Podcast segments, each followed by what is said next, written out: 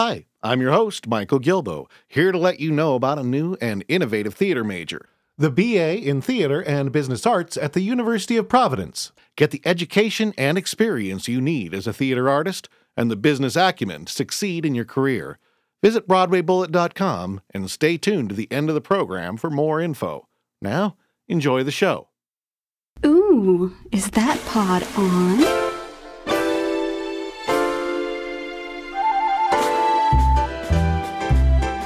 Welcome to Volume 14 of Next Big Hits Broadway Bullet.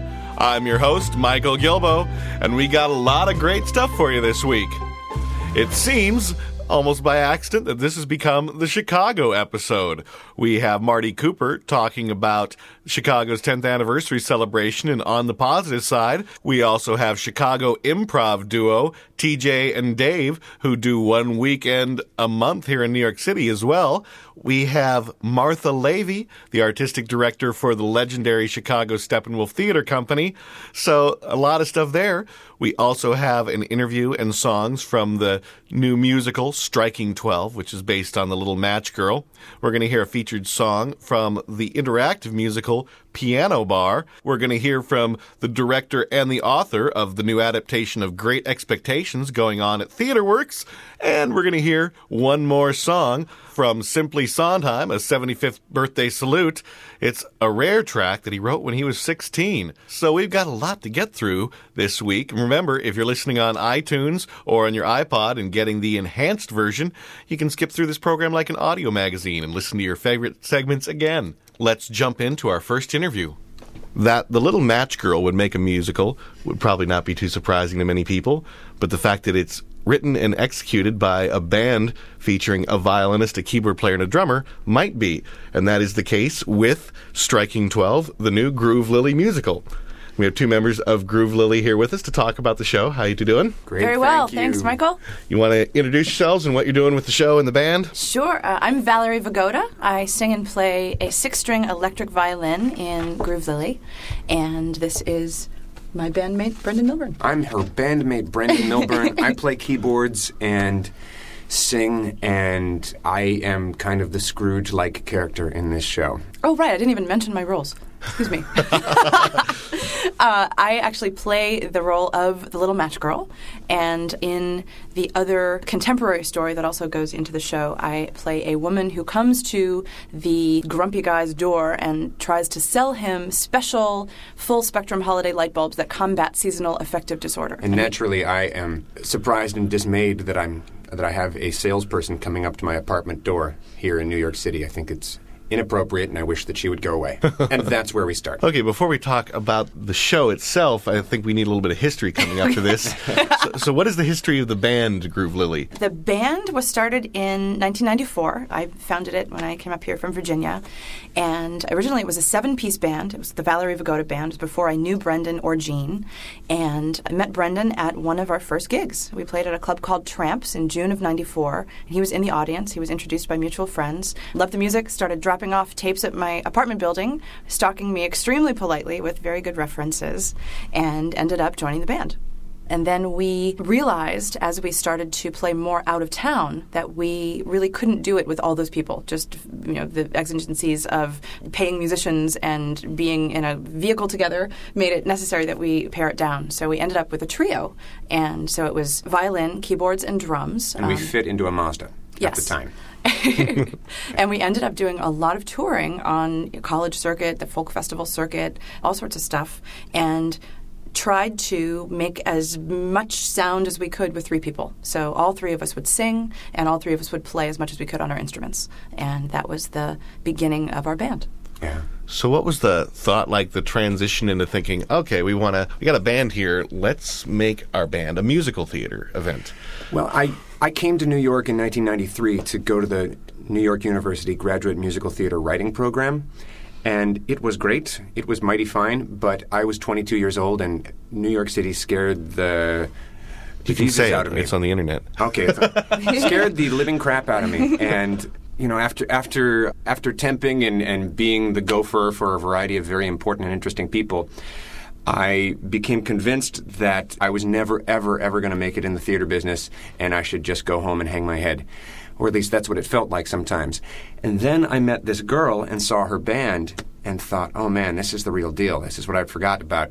You can write a song in the afternoon, and then that night you can go play it at a club in the East Village and get an immediate audience response. So I turned my back on the theater and didn't look back for like seven or eight years until Valerie was out on the road with with the Trans Siberian Orchestra, which is kind of a heavy metal Christmas music spectacular. And she was doing this because we were never able to get very many gigs in November and December and January. By this time, we were in our van touring like crazy. We were doing the indie band thing, 150 shows a night, different city, different city, different city. And we were just doing it for all we were worth. And she was out there with this side project for her because we couldn't get any gigs in those months. And I went to go see it the second year that she did it in December of 2001. And it was kind of a concert with a story that had this sort of holiday theme to it. And I thought, oh man, we could do this. We could actually be working during this time. So I proposed the idea to my bandmates and to our new friend Rachel Sheinkin, who is another alumni from the New York Musical Theater graduate writing program. Right. And it became really clear that people were really looking for something different to do during the holidays. You know, once you've seen the Nutcracker a million times, and once you've seen the Christmas Carol, you're really looking for something else. And so the Trans Siberian Orchestra was filling that niche for people, and they were getting people from age four to age 84 to just go crazy about this heartwarming rock experience. So I tried to talk my bandmates into it. Valerie thought it was a great idea. Rachel Sheinkin was very excited about the idea of collaborating on a piece of musical theater with a rock band. And Gene, our drummer, thought it was the worst idea he had ever heard of. He just wanted to play the drums. He just wanted to play the drums. Now he wants to sing lead all the time and act more than any of us. And now he wants. it's like uh, the band is transformed from a struggling band on the indie circuit to the band that does musical theater. It's completely changed who we are and what we do. We spent eight or ten years trying to get signed. And always getting told, you guys are too theatrical. I'm sorry. That just I, I don't know how to market this with this label. I'm sorry, but you know it's nice music.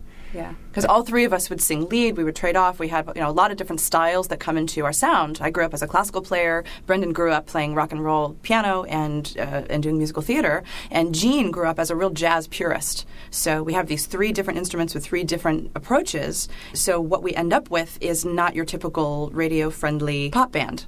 So we struggled against that for a long time until we finally just kind of gave up and said, okay, forget it. We're never going to get signed, but this is the kind of music that we love to make. You know, this is what brings us joy. And then suddenly, once we relaxed and said, okay, this is who we are, suddenly we, We got signed. Yeah, that that it was going to be okay, and we got signed. We didn't even try.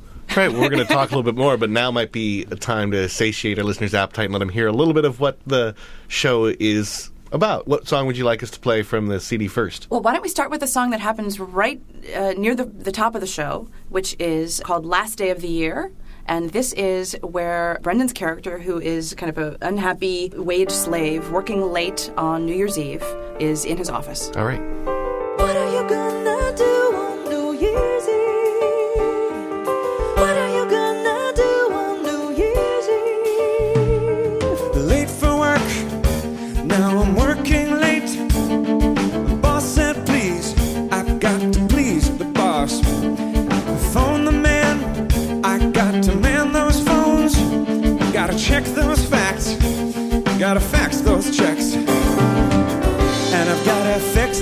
Printer. It'll be another late night. I will get through this winter without a ray of daylight. I volunteered to stay late. There's no need to deny it. Time and a half my pay rate and peace and quiet on the last day of the year. On the last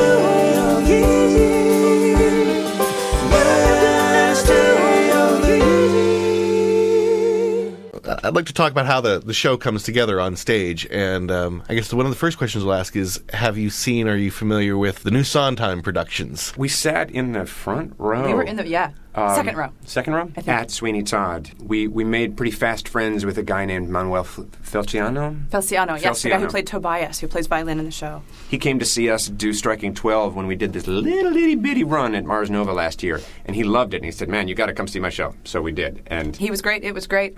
It was great. He was great. we're psyched to see company. I think we're approaching this a little bit differently because we are musicians. We are musicians who are coming sideways to acting and to storytelling. And as I understand it, pretty much everybody on stage except the bass player and Sweeney Todd was an actor first and secondarily a musician. But you know, that show was brilliant in its conception. I, I, it blew me away. The girl who played Joanna, the blonde cellist lady, came to see us on our first preview this time, and she loved it. Lauren Molina. My I brain is like a sieve. I think that's her name. Yes. Do you think the success of that show helped to get interest in getting your show up for a full off Broadway mounting? It's possible. I mean, we've been hacking away at this particular project for five years, long before we, or, or I think most people, had heard of Sondheim with instruments on stage. Right. And, and our producer, Nancy Nagel Gibbs of 321 Theatrical Management, signed on to produce us in October 2004 when she saw us at the NAMT showcase. And I think that was before Sweeney Todd opened. I think so too. Yeah. Yeah. So, what is the staging concept like, and the, the acting, the staging with the band on stage playing at the same time with the show? Well, there are three musicians on stage who talk to the audience directly. There's a lot of direct address. They talk to each other, they play their instruments, and only one of them really gets to move around the electric violinist. But we do our best to make the audience complicit in the storytelling process. We, we invite them to do a lot of imagining. And we think it's working. Yeah. And the lighting cues help too. We have basically three stories going on. We have us as the band ourselves, Valerie, Brendan, and Gene. We have the contemporary story, which includes Brendan as the wage slave, grumpy guy character, me as the light bulb saleswoman, and Gene as various other utility infielder roles. And then we go into the story of the little match girl itself. So through lighting and musical changes and, And encouraging really- everybody to imagine, you Yeah. can really uh, put yourself into the three of those stories. And as we go back and forth, it's not linear at all, but we jump back and forth frequently. The Little Match Girl story is such a short story and such a sad story that we really had to leaven it with with other things in between. Now, often with mu- you know musicals go through many rewrites and staging and getting it to work right. I'm assuming you went through some of that with this show as well. Big time. I mean, it's the funny thing is though. I, I went back and checked out that the first email that we got from Rachel in January of 2002, when we were brainstorming about what would make a good Groove Lily holiday musical. And her brain dump about the little match girl is exactly what the show is. It's you know, there's there's so much about the show that hasn't changed at all since day one and it's it's kind of remarkable to look back. We we focus in for the past five years. We've been focusing in more and more minutely on very specific itty bitty little things.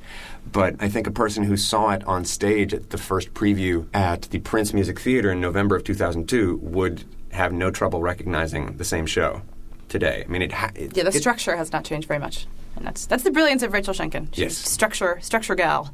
Now, she also direct, and who's directing the show? Ted, Ted Sperling. Yeah, he's been with us since the very beginning, and in fact, really helped it exist in the first place because when we met him. Shortly before we met Rachel, I believe, he had just gotten the gig at, as associate artistic director of the Prince Music Theater in Philadelphia, and encouraged encouraged us to write the show and have it ready for November before anything had been written. He said, "Okay, you're booked. I have to fill a season. You got a slot. Go for it." Up until And- that point, we were planning on just writing a show that we could do in all the same venues we'd already been playing, but calling them up on the phone and calling all the radio stations we used to get played on and saying, now we have something that you can play during the holidays, so please book us so we can come do a tour in November and December. And this was thinking bigger. It was, it was a really cool eye opener, and it was thrilling to be in the same hotel room for eight weeks. It was like unheard of. It We was, had, yeah, we had never been able to set up the drums once and just leave them there. It was such an incredible luxury, and now we're completely addicted to theater. why didn't we think of this before? I know, crazy.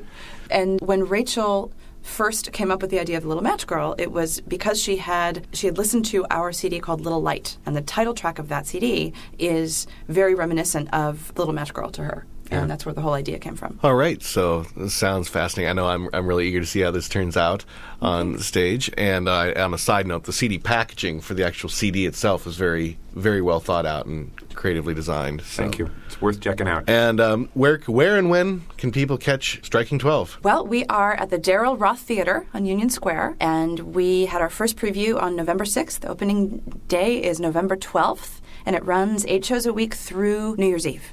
So you can go to striking12.com to find out information. You can also go to groovelily.com, and we have a link that goes right there. Yeah. In the month of December, I think we have shows on Monday nights. So if there's anyone out there who has another show and wants to come see this, that'd probably be a good night to do it. Yes. All right, well, we're going to play one more song from Striking Twelve. You want to set this up a little bit? Sure. This one is, Screwed up people make great art.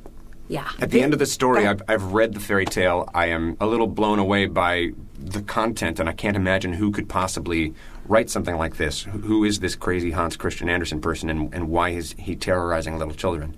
And Gene, in one of his utility infielder roles, plays this guy who happens to have taken a class in Scandinavian literature, and he expounds on the nature of Hans Christian Andersen in this song. All right, well, thanks for stopping by and wish you the best of luck with the run. Thank you. Thank you so much, Michael. All right, look.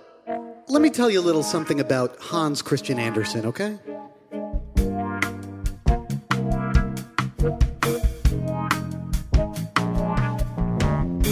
He grew up poor, just a shoemaker's son, a lanky kid who had a really big nose.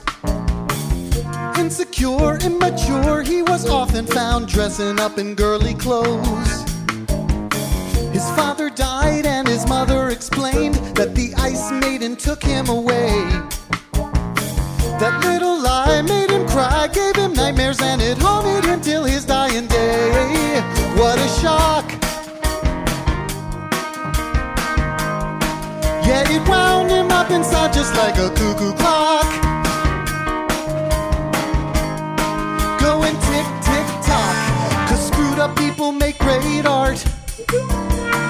Right from the screwed up heart.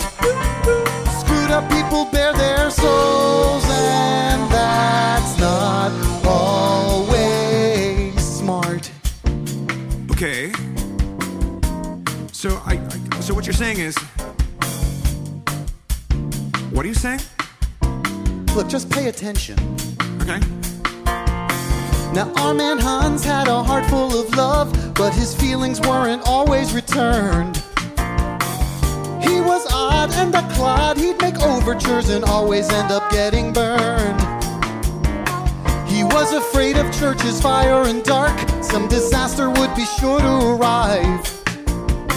Now, our bizarre superstar couldn't sleep because he worried he'd be buried alive. So insane. So he wrote a lot of fairy tales to ease the pain. Dane. Cause screwed up people make great art. Imagination off the chart. Screwed up people send us postcards from a world apart. He created a fantasy world and he got him some great reviews. Supernatural stories of snowmen and mermaids and magic shoes. But when his characters get what they want, there is often a rude surprise. Because Hans Christian Andersen looked at the world through really screwed up eyes.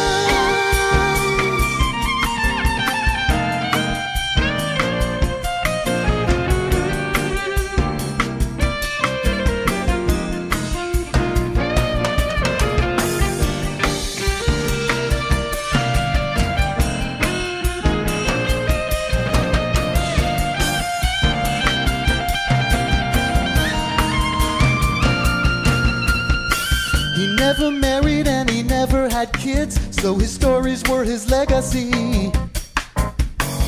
Emperor Dude in the nude and a princess who was kept awake all night by a pea.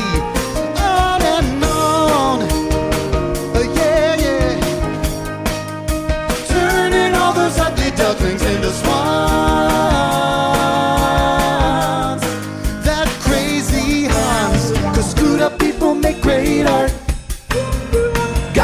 A running start. For example, Wolfgang Amadeus Mozart. He made great art. Like Charlie Parker and Virginia Woolf.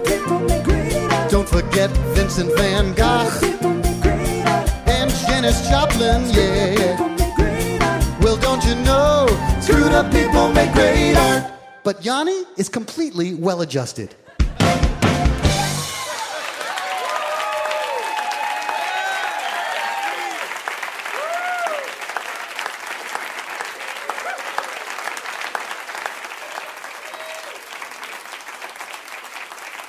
All right, all right, all right. We have TJ and Dave here from Chicago. They do a weekly stint here in New York as a improv comedy duo. How you guys doing today? Great, thanks. Good, Michael. Glad to be here. What happens when the lights go down and the audience is sitting at a TJ and Dave show? The anticipation is palpable. Yeah. First of all, they get angry being duped into attending the show.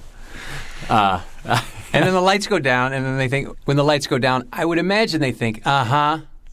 And then the lights come back up, and then we're still there, and they uh, and we will just start out of nothing, uh, begin improvising, just the two of us without a suggestion. We'll continue on whatever we started with. We'll continue that, and a story will unfold, and different characters in different situations will kind of just reveal themselves. we will disappoint for almost an hour. So now, do you guys completely off the cuff it when you get on stage, or have you two discussed maybe a brief idea of what you're going to do when you? We really Nothing uh, at all. We really don't uh, pre- prepare prepare in any way.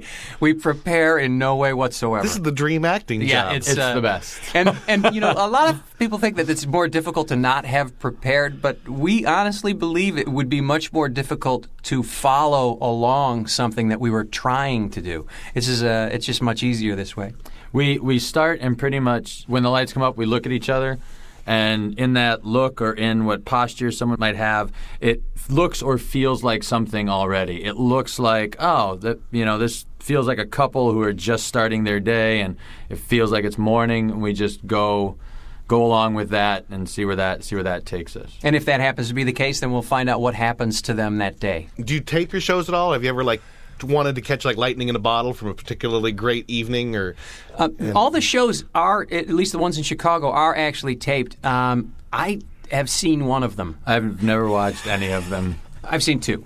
And Uh, partially be, because even as good as it might have felt, you you don't want to watch it and be proven wrong about how good you you felt about it, kind of kind of thing. It's it's very hard to uh, also re re uh, establish the feel that was in the room in that moment that that evening. It really is kind of particular to the environment. You know, it's it's and it's it's completely disposable. It was for that particular evening with that particular group of people, and then it's kind of gone. I do watch them. I, I- I mean, I have seen those a couple of them, and they're they're fine. They stand up, but it's just not the same as you know. It's meant to be theater. Since the show's different completely every single night, do you have a lot of groupies? A lot. And and really the term groupie. I, I, there's there, we have some folks that, that are s- somewhat regular, um, and well, actually, there's some people here in New York that are they that uh, we've seen. I think we've seen it every at every, show, we've ever done in New York. And we're there, and we're in Chicago the Wednesday before we started a Thursday run out here. I guess And they- to clarify that you do every Wednesday in Chicago. Yes. Correct. And what theater is that at? That's at uh, IO, IO Chicago up in Wrigleyville. And you've been doing uh, one weekend a month here in New York. Right. For the past few weekends, but we've done we've been here in New York do, at the Barrow Street Theater for we've this is I guess our, our si- sixth or seventh week that we've done it there. And you're going to be continuing to come back one week a month for. The the Hopefully, until they stop us. the, the first Thursday of the month, uh, that Thursday through Sunday, we're here. And to your point of, of groupies, not groupies, but we are lucky, and I use this in the best possible way, that improvisation draws and breeds a lot of dorks, uh, of which we are two of them.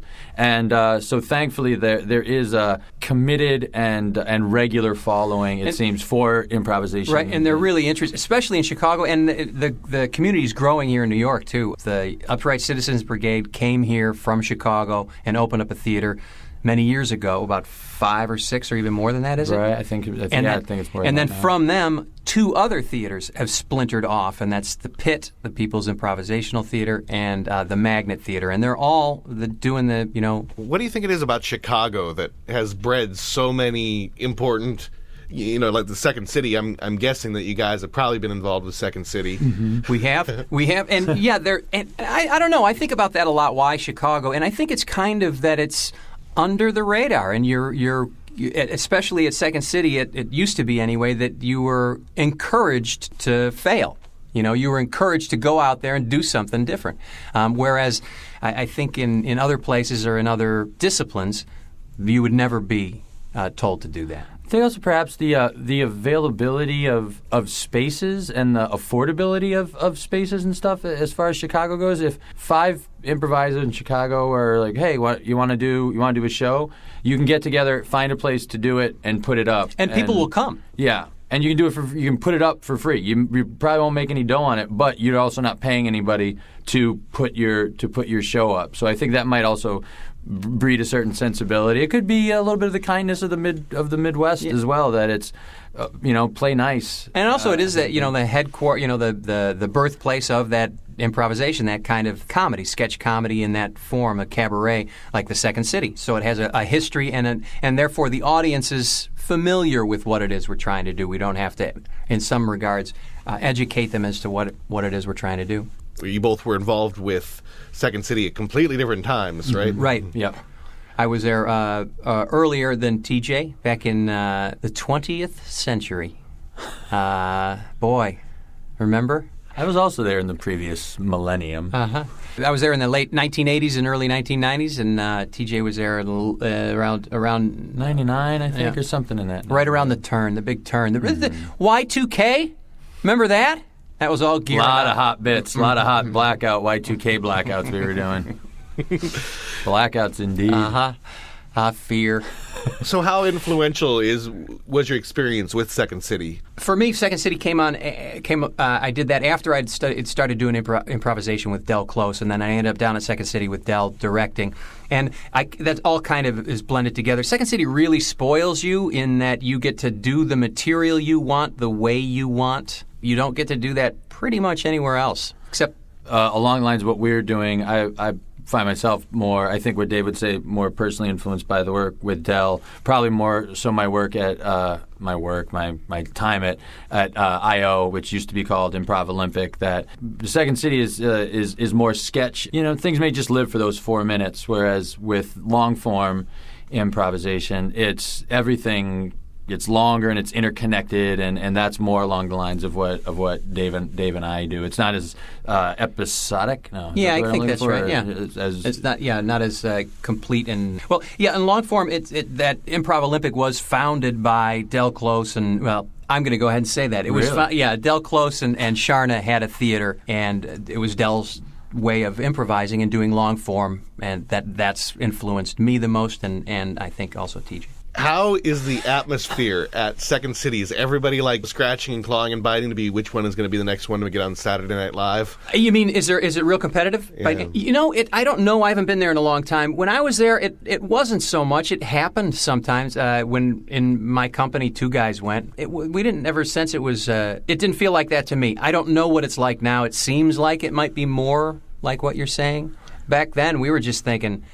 We get to do this, and they're paying us. That's Yeah. ridiculous. It's uh, I don't know. If, I don't think anyone from my group went as a performer. A couple of folks went as as writers to there or to Conan or Mad uh, even. But it almost seems like that desire will ensure that you never get there. And it always seems the people who are like, "Man, I could do this forever. This is awesome. Let's do this." Are the people who end up being asked to try out for SNL or to audition for them. But uh, also the the Second City is very it's pretty widely spread right now. They have casts on a couple of cruise ships in uh, in the Caribbean and the Mediterranean, and and so there's a lot of different ways you can work for Second City right now, as opposed to Yeah, a back long when we were there, was just, just- these two stages and a touring you know a touring company or, or, or two. But it, it almost that kind of clawing drive will make it so that no one wants to.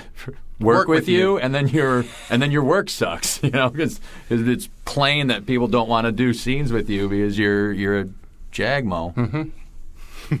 And right, and the guys that were, that got that went to Saturday Night Live for my cast were great guys, and they just love doing it. So, how long have you been working together as a comedy duo?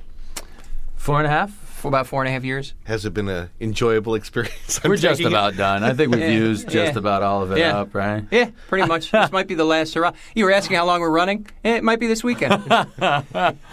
It's been a, it's been a very nice time, and we've been asked a, a couple of times before, like uh, if you know if we've been friends for you know for a long time. So we have it. Seems we have, or we've been told that we have an easy rapport with each other on stage. But for the first year, like you said, if we did 52 shows, we'd probably spend a total of about 52 hours with each other. Yeah, we didn't plus really know each other you know, beforehand. rehearsals Mhm. and stuff like that. But it's been a nicely growing uh, experience. Now, do you feel a difference in the crowds uh, between Chicago and New York? Yeah, we do. The place we the, the I don't know if the crowd so much, but this the the evening the uh, the, the place in Chicago is just like you know we we grew up there in in that theater, and so it's really home. And physically, the set is it's a, a stage that has a six inch riser, and there's people sitting far closer than you are. You know, we're literally sharing leg room with them, and so it's it's it's a different feeling. We're in the Barrow Street Theater. We're we're on a stage, and it's not our home. And so there is a slight difference. The audience in Chicago in that particular room is is remarkable. They're really patient, Very and- spoiled. Yeah, they're yeah we're spoiled, not them. They're not spoiled. They're spoiled by us. by, by getting They by get getting spoiled. to yeah They- no they're uh, they're they're really great and so um, when we come here it's not our as you pointed out this it's different all the time so we see a lot of the same faces in the crowd and it's really a a comfortable feeling, whereas here in New York, it's a theater audience. It's just, and we're happy to be doing that, and they seem to be enjoying it as well. Now, do you guys do side projects as well as this in acting? A little bit. Um, I, I've done. Uh, I've been doing commercials for a, a burger chain called Sonic for the last uh, like three or four years. Improvising those. Improvising, we we get to improvise them. Have done. Have gotten lucky enough to get a couple very small roles in a couple of films. Um, a movie called Ice Harvest that was out last year, and I have maybe if they keep everything about uh, 14 seconds in uh, Stranger Than Fiction, uh, the new Will Ferrell Dustin Hoffman movie. But that's about it over the last few years, I think. And David does outside outside stuff. Dave was uh, Strangers with Candy, the TV show and the film, And uh, there, we do. Uh, I do plays in Chicago and stuff, and we're late at night in Chicago eleven o'clock, so we can uh, do other stuff and still make it to the show. And you worked with Steppenwolf too. I have done Steppenwolf and uh, the Goodman and some of the different theaters in Chicago. Steppenwolf still feel like does it still have that influential feel that we still all hear about. It's the greatest. it's really a blast. They're really nice people, and they do uh, great shows. I love going there to watch stuff, and uh, it's a great place to work. Thank you guys for coming down. Do you guys have your own website or anything where people can find out what's always going on with TJ and Dave? There's not a TJ and Dave website. They, they you. Uh, you don't have a MySpace page? You don't have 13 I don't year have old the girls? internet. I we just should bought get my some first computer We should two really weeks get ago. some. We should. You know what? I will. Uh, I would love for someone to put up a MySpace page for us, and they can reach me at davidpasquesi.com. and I don't have the internet. As uh, I just got a the internet. I- it's a series of tubes. Yeah, don't have this intranet. Uh, but I just got a computer and put all my CD music in there. So now I, I have a, a very expensive jukebox in my house mm-hmm. that I don't have to put change in. And, and for the New Yorkers, they can go to uh, barrowstreettheater.com. That's uh, spelled T R E, Like the English. like the English. barrowstreettheater.com. I've always felt more that RE is the show and ER is the building. That's kind of how I've personally oh, is it defined theater? I like That's- Where- I I don't know mean, if the that's life in the official. theater is an RE. Yeah, and I would say uh, then the theater building. This is my own personal definition I hold to. And I know a few other that others that match it, but it's so definitely if not after a rule. the show someone says, "Oh, I had a disappointing experience in that theater," it In would that be theater, ER. But ER. I In suppose I had a theater. disappointing theater experience. This would this be an evening. RE. Gotcha. Very nice. Yeah. Oh, you'll hear that this evening. Yeah, that's, yeah. That's that's when you'll be able to test it. All right, well, best of luck. And I know the next time the New Yorkers will be able to catch you is the first weekend in December. Yep, correct. The uh, I believe that's the seventh through the tenth. Yeah. Those days will live in infamy. All right, thanks for coming down. Thank you, Michael. Stephen Cole is the lyricist with Matthew Ward, the composer of a new interactive musical called Piano Bar. We have a full interview with the two of them that will be airing next week, but we didn't have enough time to get the whole interview edited for this week, and plus the episode was jam packed. But the show is only on for a limited run at the moment, so we wanted at least tease you with one of the songs from the show. This is Matthew Ward playing piano and Stephen Cole singing live right here in the Broadway Bullet Studios. And the song is called Me on Tap. If tonight is our night for letting loose, well, then I've got a dream to pursue. Hit it, Randy.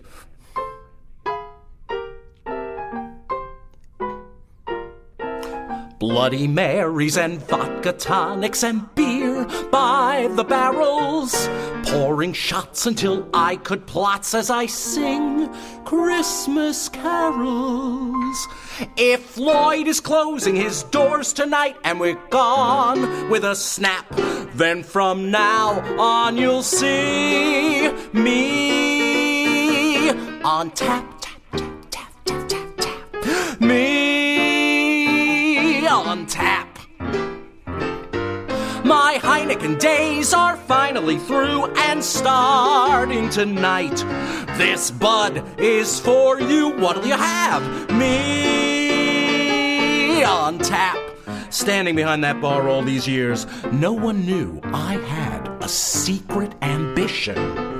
As I sampled apple martinis, the drinks all went to my feet.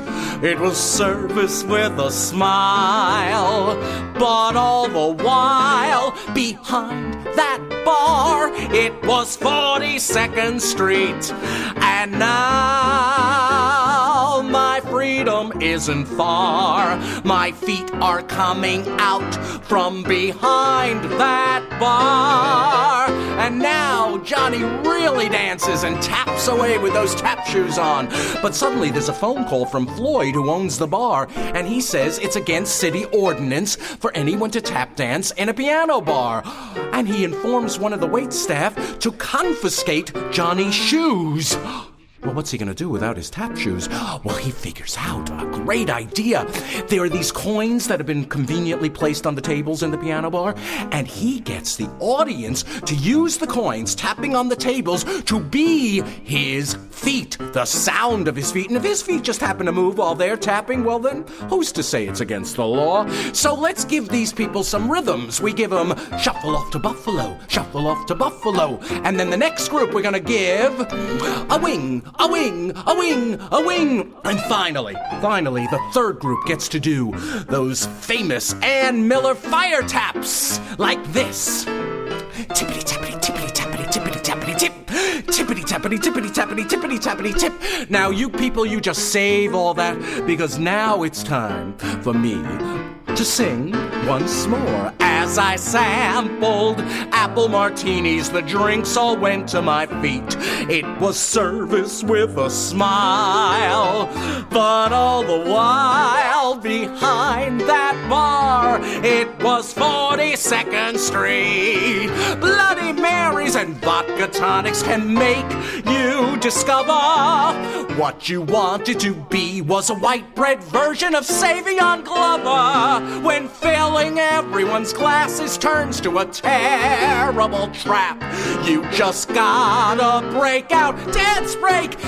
Come on, shuffle up to Buffalo, and now a wing, a wing, a wing. Come on in, Miller. Tippity tappity, tippity tappity, tippity tappity tap. Now everybody just do everything together, cause I'm going home. So thank you, Floyd, for letting the future be me. Me on tap. Here's me on tap.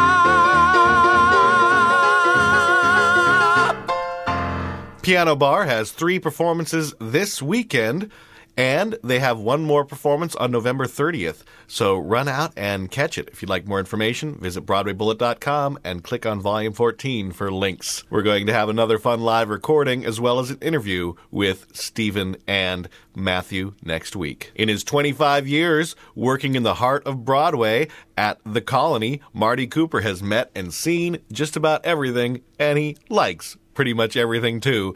And that is why we present a weekly segment called On the Positive Side. Hi, this is Marty Cooper once again on the positive side. I'm going to reflect back a little bit. New Year's Eve, 1975. I was a young whippersnapper. Well, younger than I am now. And I had a girlfriend at the, ti- at the time, and I had a friend who came with me with his girlfriend. We double dated. We came down to New York to try to see a Broadway show. Went to the Shubert Theater, and of course, Chorus Line, which had just opened, was impossible to get into. So we walked around to 46th Street, the 46th Street Theater, where Chicago was playing. I knew very little about the show. I'd never heard the music went to the box office and asked if he had anything available. And he says, No, I don't think I have anything for tonight. Then he said, Wait, I have four cancellations. They're in the orchestra, row H. If you want them, you got them. Now, mind you, this is New Year's Eve when now most shows will charge you about $500 a ticket. New Year's Eve 1975, I had to slap down an incredible $40 for two tickets. And I was wondering how I'm going to live for the rest of the week, but I made it. So we went into see Chicago. It had a couple of unknowns like Chita Rivera, Gwen Verdon, and a young fellow named Jerry Orbach. Well, I went mad over the show. In fact,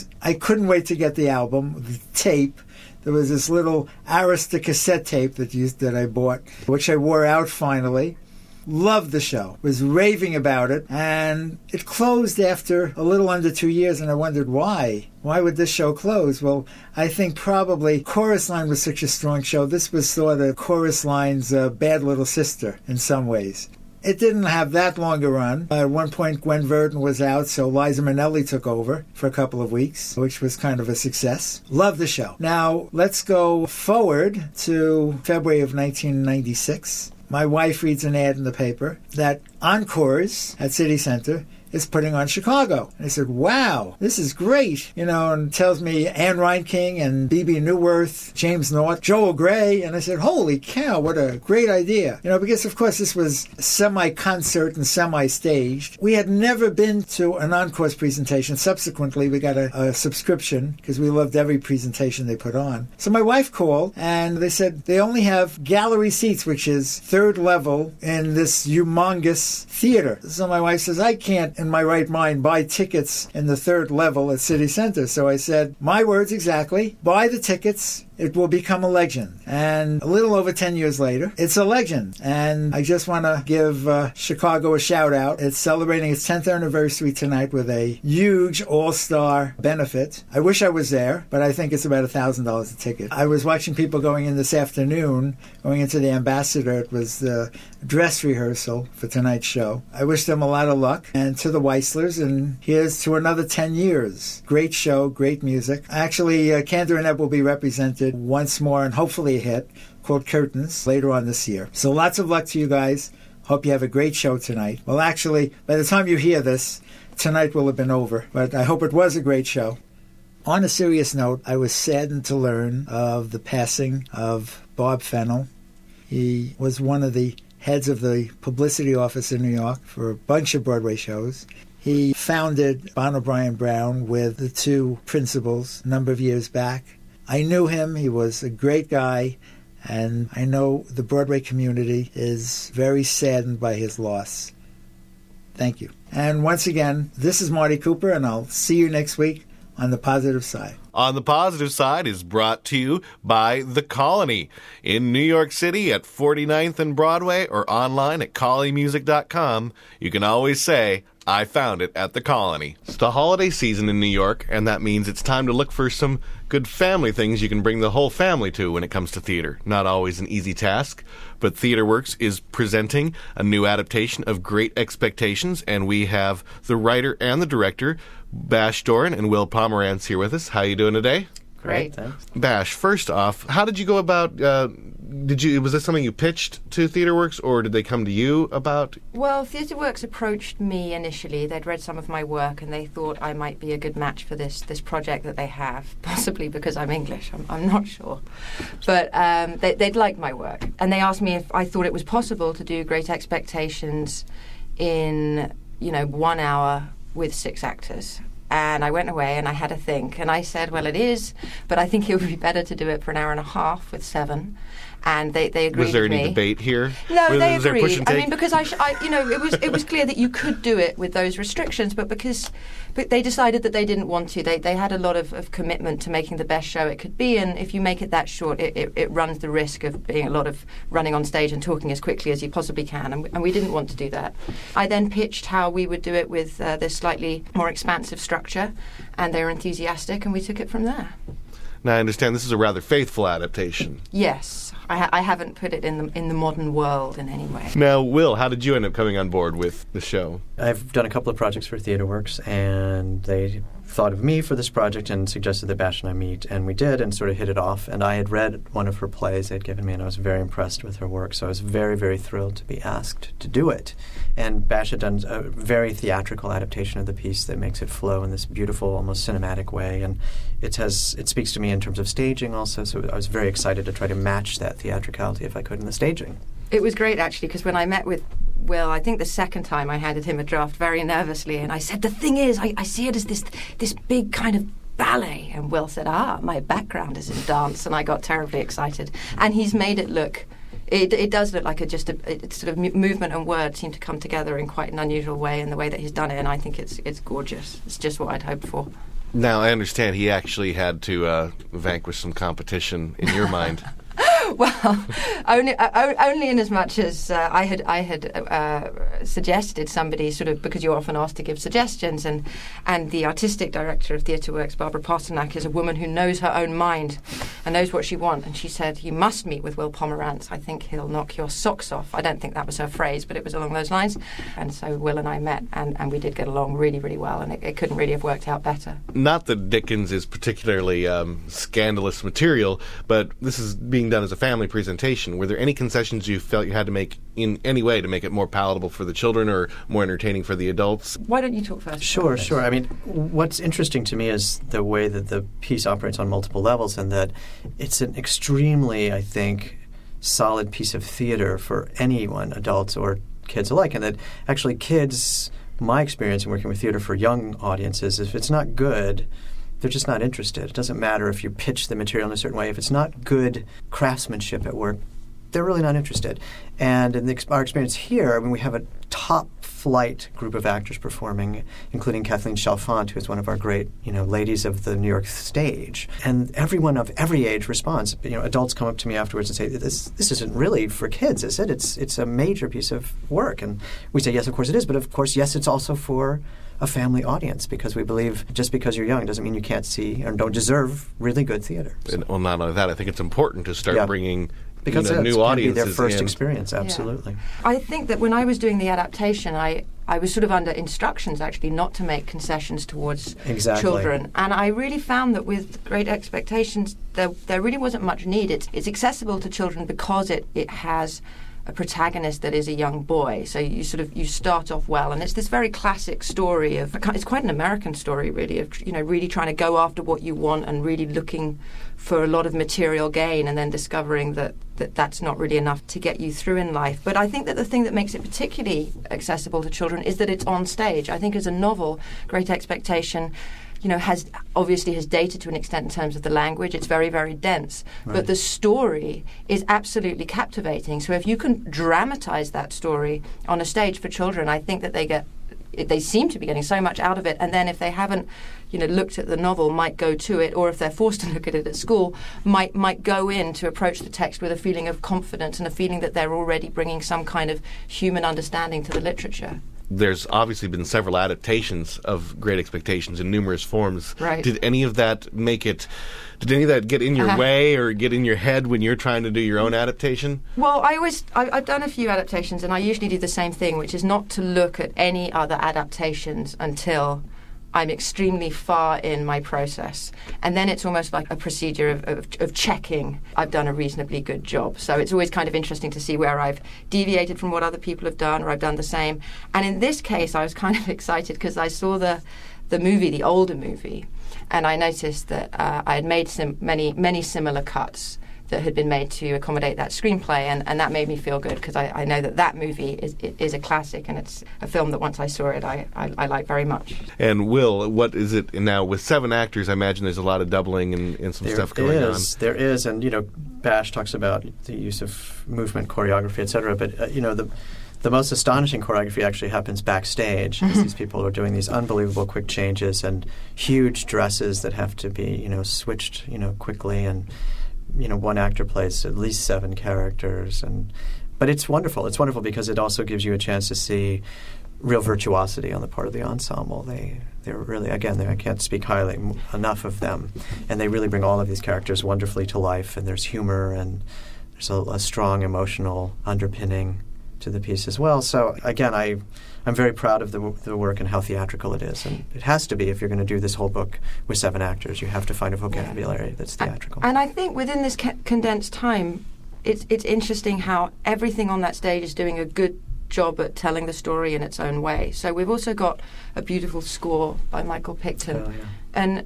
And, and the contribution that makes atmospherically and narratively is, is just extraordinary. It, it re- it's pretty kind of old school theatre in that way. It's, it's got it's got all the elements, and they all seem to be working organically, and it, it's it's pretty exciting and fun. I haven't seen a show as an audience member like that for for a pretty long time. Yeah, the design elements are quite good. It was the one designer did the set and the costumes, which I think helped give it a cohesiveness. And again, Bash mentioned the score, which is really a really wonderful score. And uh, Michael actually does also does film scoring. He won uh, this prestigious contest for film scoring at the Turner Music Channel recently, and you know we're just really lucky to have him aboard too. I should also Michael mention that there are wigs, It's the first time I've ever done a play that's had wigs in them, and I, I never want to go back. Now it's- on for a limited run in New York. Here is the show going to be available for like regional and community groups It to perform? will it will tour soon. There is a tour set up that starts, I believe, end of January, beginning of February for several months. You know, it might continue to tour after that, but I think that's it's booked th- from the winter through the spring at this point. Now is the tour also your direction? It will be, and we'll have to make some uh, adjustments because it's you know it's di- uh, touring production is different than a sit down production as it is here, and you know there will be some accommodations that have to be made. We're not going to have as many run crew and all this sort of stuff we have here in wonderful New York. Well, if people are in New York and want to bring their family for the holidays, what dates can they catch this? It runs from now until December 3rd, I believe, is the closing day. Right, and for all our talk of the children, we've decided as a company that children under eight probably shouldn't come because there is a fire on stage, and it, it tends to frighten them. Yes. But you know that the ideal age starts around eight. If Yeah. you have a very precocious youngster, you could consider. Yeah. But just know that going in, you know, there is some scary stuff in the piece. So. Well, thanks for coming down and speaking with Broadway Bullet before your show. Our pleasure. Thanks for having us. We're going to play another song for you from Simply Sondheim, a 75th birthday celebration. This little known song was written by Sondheim when he was just 16, and it's performed by a very young up and coming cabaret performer, Judy Butterfield. Get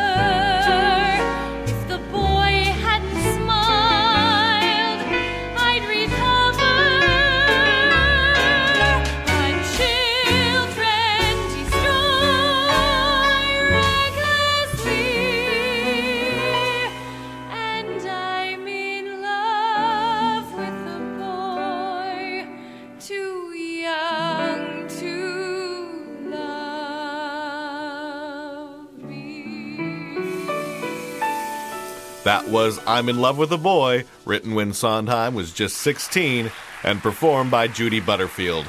You can find out more information by visiting their website at a-jproductions.net. That is a correction. Last week I referred to it as a-jproductions.com. It is not .com, it is .net. My apologies. Should really check out the CD. There's a lot of fantastic stuff on there for all you Sondheim lovers. Steppenwolf Theater Company is one of the most famous regional theaters in the country, having produced many legendary shows and bringing some very famous actors to everybody's attention in the United States. They continue their series of excellence to this day, and we have their artistic director, Martha Lavey, here with us today. How are you doing? Good. Hello, Michael. So, first off, I mean, I think Gary Sinise and John Malkovich are probably two of the most famous names out of the thing, and I believe they're co-founders of Steppenwolf. Well, right? actually, Gary Sinise, Jeff Perry, and Terry Kinney are the three co-founders, and John was part of the original company. And what are some of the other names that people might recognize that have come through the Steppenwolf ranks? Joan Allen, Laurie Metcalf, oh gosh, Lois Smith, Austin Pendleton. These are some of the more Martha Plimpton. These are some of the more recognizable names. And yourself, you've actually came up through the ranks of Steppenwolf as an actress, didn't you? Yes, I did. I, I met the company in. I, actually, the way that I was introduced to Steppenwolf was I was not long out of undergraduate school at Northwestern, where I had been studying theater in Chicago, and was looking to take acting classes, and sort of stumbled along into Steppenwolf. And my first class was with John Malkovich, and I I, I got to know the company. John was directing a play called Savages by Christopher Hampton at the time, and he was looking for a group of people who would serve as this tribe of South American Indians, and I was um, one of those. And I also understand, I just have to specifically point out this play because it's actually one of my favorite plays ever. True West by Sam Shepard came out of Steppenwolf. Yes. It had apparently had an original production which was not successful, and then John Malkovich and Gary Sinise performed in the play, brought it here to New York, and it was sort of the first moment that Steppenwolf Theater Company became known outside of Chicago, and of course, it, it had a very big impact on John's career. Now, I understand that Steppenwolf is kind of taking a new direction in terms of the shows you're bringing to New York City this year, doing smaller off Mhm. off Broadway runs. Mhm. And I was wondering, you know, what reasons there were, if, if there's a specific strategy of going with some of the smaller theaters, or if it was something else that prompted a change in, because you know, from some of the bigger shows like Metamorphosis and One Flew Over the Cuckoo's Nest revival that you were. Well, actually, Metamorphosis was a production by Mary Zimmerman, who's not a member of our company, and that was the Lookingglass Theater Oh, that yeah. brought that. You know, I'll, I would describe it in this way, Michael, that in the past, some of the shows that we've brought to New York, Buried Child, One Flew Over the Cuckoo's Nest, Grapes of Wrath, they tended to be works of a kind of, well, in the case of Grapes of Wrath, there was an epic scale to that piece. And in the case of One Flew Over the Cuckoo's Nest or Buried Child, they had behind them in both cases Gary Sinise's work, either as a director or as an actor. And and the scale, the size, the ambition of those productions was large. They were also, in the case of Cuckoo's Nest or Child, known title. More and more over the past, particularly 10 years, and acceleratingly, Steppenwolf has dedicated a lot of our artistic focus on the development of new playwrights. And consequently, that work sometimes does gets bruised in the larger venues. And I can say about the two shows that we have currently running in New York, The Bluest Eye, Lydia Diamond's adaptation of Toni Morrison's novel, and Sunset Limited, a small play, a two-hander by primarily novelist Cormac McCarthy. Those plays played at Steppenwolf in our smaller spaces as was appropriate to the scale of the work and to the intimacy that is at the heart of both of those stories. And so, wanting them to have a future life, it seems only appropriate that they be brought to comparably sized theaters here. I mean, there's something about trying to inflate the, either of those productions to a larger stage that would be it would be damaging to the works. And so we're very grateful that we're able to bring them to intimate houses here, which of course changes the equation, the producing equation relative to, to the theater here. I should mention quickly that both of those shows, if our listeners are listening very quickly, are playing through November 19th and Right. can still be caught. Right. Sunset Limited at the 59 East 59th Street Theater and uh, The Bluest Eye at the Duke Theater here on 42nd Street. Now, do you have any plans for some other productions yet coming to New York, or There aren't specific plans for specific productions, but we and you know the way that we do our work, Michael, is that we have always produced it for our audiences at Steppenwolf and for our home at Steppenwolf. And then if it seemed that there was the momentum and the interest to move it, that motivated us. But we we don't engineer shows to move them. I will say that you know, in addition to bringing shows to New York, there, there's been a lot of movement in our shows over the last number of years to other theaters. For instance, our production of After the Quake, Frank Galati, who's one of our company members and a glorious director, adapted Murakami's book of short stories. After its production at Steppenwolf, it moved to the Long Wharf Theater. And it will be moving this summer to La Jolla and to the Berkeley Rep. now when you're picking your shows for the season? How do you decide which ones you're going to step out of, or which ones you're going to act in? Me? Well, I you know, listen, I I'm so fortunate to have a company of just brilliant actors that I always want I'm looking for the opportunity for them to be on stage. And if I have, you know, if there's a role that seems appropriate, it's also as the artistic director, it's, you know, I ha- I have kind of a full plate and it's a delicious plate. Let me tell you, it's so fun to be able to have that relationship to the company. But last year, for instance, I acted in a new play by Don DeLillo called Love Lies Bleeding, which w- played in our upstairs theater at Steppenwolf. This is a 300 seat theater that we then moved to the Kennedy Center for a two week engagement as part of their Fund for New American Plays. Now, how how long did it take before Steppenwolf moved into? I guess how old is the new facility with your three spaces? We built that theater in 1991, and actually it houses two of our theaters, what we call the downstairs and the upstairs theater. The downstairs theater is a 500 seat proscenium. The upstairs theater is now a 300 seat proscenium. It has been various things over the course of its lifetime. It was actually constructed originally as a large rehearsal room, and we produced in it for many years as a flexible space of varying house count. And it, the, two seasons ago, we dedicated it to this proscenium configuration and sort of enhanced the both audience and stage house amenities. And then our third space, the garage theater, is actually in a building just adjacent to those two main theaters in a garage, actually. Now, how much of your audience is made up of uh, subscription holders, and how much is?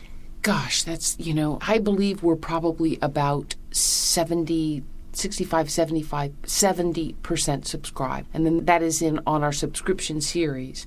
And then, but there are these other streams of programming. We have visit, a visiting companies initiative where we invite young companies into either the garage or the upstairs space to produce their own work. We also, the whole garage series, which features new work, including a repertory of three new plays during the summer. None of that work is subscribed. So that's all, those are all single ticket audience members. Now, uh, one thing I wanted to discuss a little bit that I've seen it's a quote from one of your colleagues when in the one of the papers here when you were sh- looking for a place for some of the shows that you're putting on in New York Mhm. was a comment that 59 East 59th was great because they would let you just present and that so many of the off-Broadway houses in particular were more interested in producing than presenting.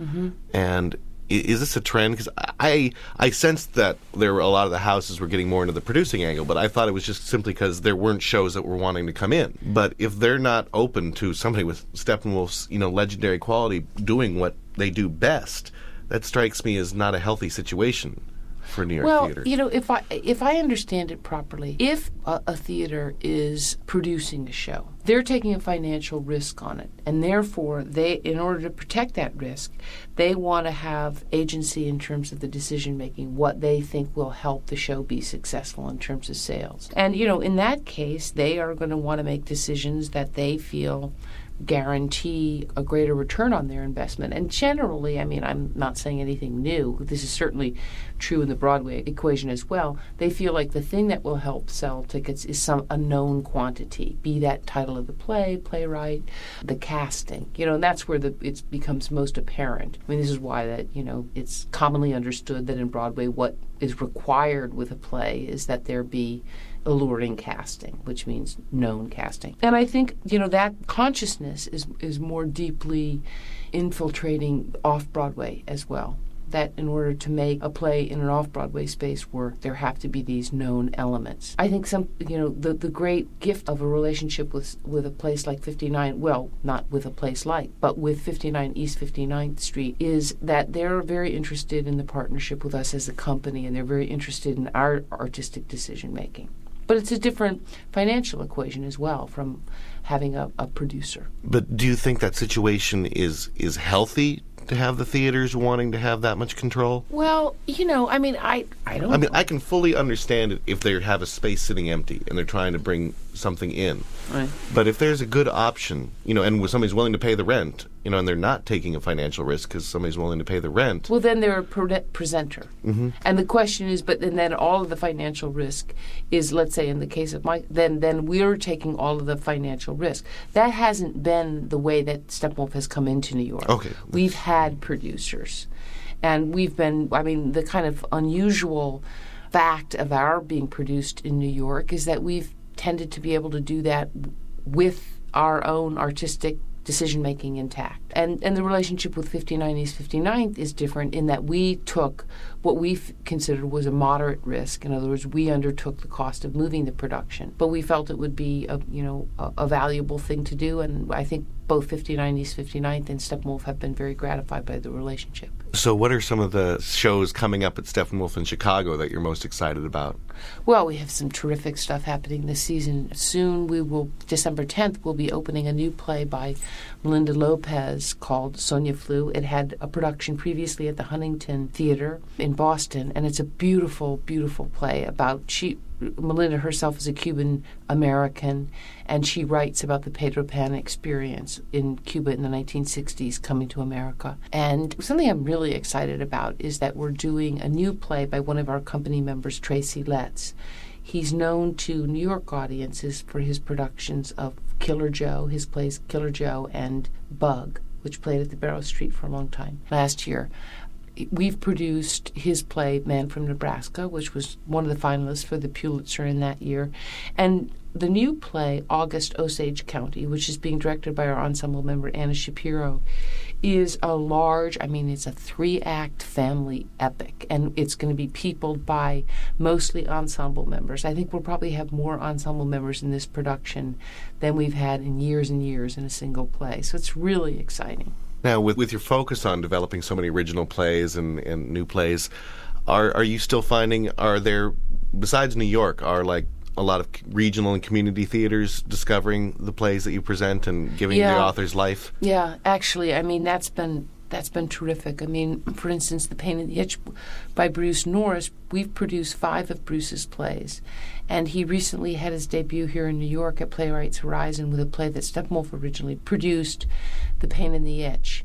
Orson Shadow by our company member Austin Pendleton, who's acting in Sunset Limited, had a had a very vigorous life after its time at Steppenwolf, its premiere at Steppenwolf, including at the Barrow Street Theater here in New York. Much of our work has gone on to be produced elsewhere. And as far as your wonderful acting company, what does it take to get involved into Steppenwolf? Is it straight up audition, or is it a lot of references too? And Well, to become a company member is a different equation from acting at our theater. I mean, the the sort of first choice in terms of our actors and our directors are our company members. We're 35 ensemble members who are actors, directors, playwrights, adapters of literature for the stage. Some of those multiply. And when we do a production, we first go out to them to act in the in the plays, and then we audition in Chicago, sometimes in New York for those roles. And in terms of becoming a company member, that's a, a sort of unspecified process how that happens, but it but it is based on repeated creative relationships with actors and directors and a like-mindedness about the work and about each other as sort of citizens in the collective. now you've been artistic director for ten years now, Right. right? And that's longest that anybody's done the show. Are you still feeling just as excited about it today as you were on day one? I really am. In fact, more so. I was just thinking this is, begins my 11th season, and the challenges that are in front of us as a company, as a company that has grown and at this moment in its life, and given the, the, the current ecology of not for profit theater, there are a lot of challenges. But they're ones that excite me and I think excite us collectively as an ensemble and a staff. So I just thrilled to the idea of helping to be a steward to the theater in its ne- the next phase of its life. Now, I'm sure there's a lot of artists, you know, actors, performers, directors in New York and probably elsewhere who are wondering if it's possible to make a living at their craft someplace else. Uh, what is it financially like for artists in Chicago? Is there the opportunity for them to make their living doing their craft? Doing strictly stage work, I think they would probably say not, or if so, it's a it's a very modest living. There is other work in Chicago in terms of I mean some some of the actors and directors with whom we work and designers are teachers as well, and then there's a there's a commercial life there in Chicago, be it for advertisement, you know, or or also there are films and television series that shoot there sometimes. So that's another avenue. And then some of our actors that which is to say Chicago-based actors travel elsewhere, work in regional theater. So, but they always come home, right? Uh, I Yeah, I hope so. Well, again, once again, if you're listening quick, you can catch the Sunset Limited and Bluest Eye through November 19th and keep a lookout for some more great Steppenwolf productions to come through New York. And if you're listening in Chicago or visiting Chicago, make sure you catch one of the landmarks of Chicago, especially when it comes to theater, Steppenwolf. And you can go to our website, www.steppenwolf.org. And I guess to close it off, I, I've heard rumors either way. Is there any connection with the name of the theater company and the band? Yeah. Uh, well, the the founders claimed that they were not motivated by the band, but rather by the Hermann Hesse novel. All right. Well, thanks for joining us today. Thank you. Well, now I've got a couple choice pieces of news from the BroadwayWorld.com news desk. First off, Sacha Baron Cohen, whose film Borat has become a pop culture phenomenon over the last two weeks, has been confirmed to play the role of duplicitous barber Pirelli in the upcoming DreamWorks film version of Sweeney Todd. He joins the previously announced Johnny Depp in the title role and Helena Bonham Carter as Mrs. Lovett. Baron Cohen, who is British, plays ignorant Eastern European reporter Borat, a character from his hit The Ali G Show in the smash film Borat Cultural Learnings of America for Make Benefit Glorious Nation of Kazakhstan, which he co wrote. His other film credits include Madagascar and Talladega Nights, while other TV credits include Curb Your Enthusiasm. The film adaptation of Stephen Sondheim's Sweeney Todd, directed by Tim Burton, will begin filming in February of 2007. And then also, according to the San Diego Union Tribune's Anne Marie Welsh, Tony Award winner John Doyle will follow up the Broadway revival of Company with a production of the colorful 1980 musical Barnum. Barnum was recently added to the 2007 lineup of the Old Globe Theater in San Diego. We have been tracking John Doyle since everybody fell in love with his Sweeney Todd. We wanted to do a musical revival, and this is a show that has not had a major rethinking. It fits John's vision as he'll be imagining it with the actors also playing musical instruments, said Louis Spisto, executive director of the Globe. Barnum will open on July 12th and run through August 19th. If you're looking for more information on those stories or on a lot of other stuff, you can go to BroadwayWorld.com. While we are still working on figuring out how to revive the Stump the Staff, the Drama Bookshop are still great supporters of us and they're incredibly knowledgeable. If you're in New York, you can visit them on 40th Street between 7th and 8th Avenue or online at dramabookshop.com. They've got everything you need when it comes to books and theater. DAA Bosch sent me an email at BroadwayBullet at nextbighit.com with a couple of great suggestions for what I can do with this show in the future, and I'm working on implementing those. If anybody else has any ideas, please feel free to email me at BroadwayBullet at nextbighit.com. I'll be back with you next week, but until then, I'm your host, Michael Gilboe, and thanks for hopping on board the Broadway Bullet.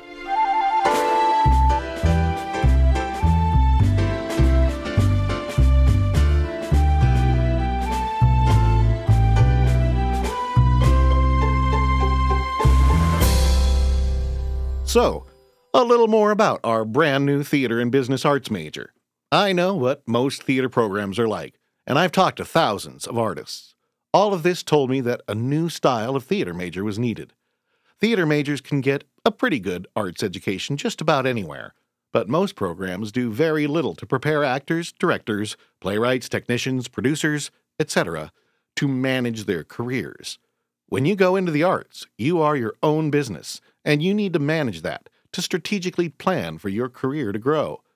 If you've listened to many of these interviews, you know you need to be self starters to create your own opportunities. I'm going to make sure you are ready for that world. You'll get a ton of opportunities as an undergraduate. Actors will act, even as freshmen. Designers will design shows right away. Playwrights will see their shows mounted. Directors will direct. Producers will handle shows from inception to execution. Outstanding guest artists will conduct workshops, and outstanding students will even work on this podcast and travel to New York with me for interview weeks. And if that isn't enough, we've got an amazing program that will pay all or part of your student loan payments, even private loans if you are earning less than $40,000 six months after graduation. That is an invaluable option that lets you pursue your passion in theater with less financial pressure. If interested, and I hope you are, go to BroadwayBullet.com. I'd love to help you launch your career.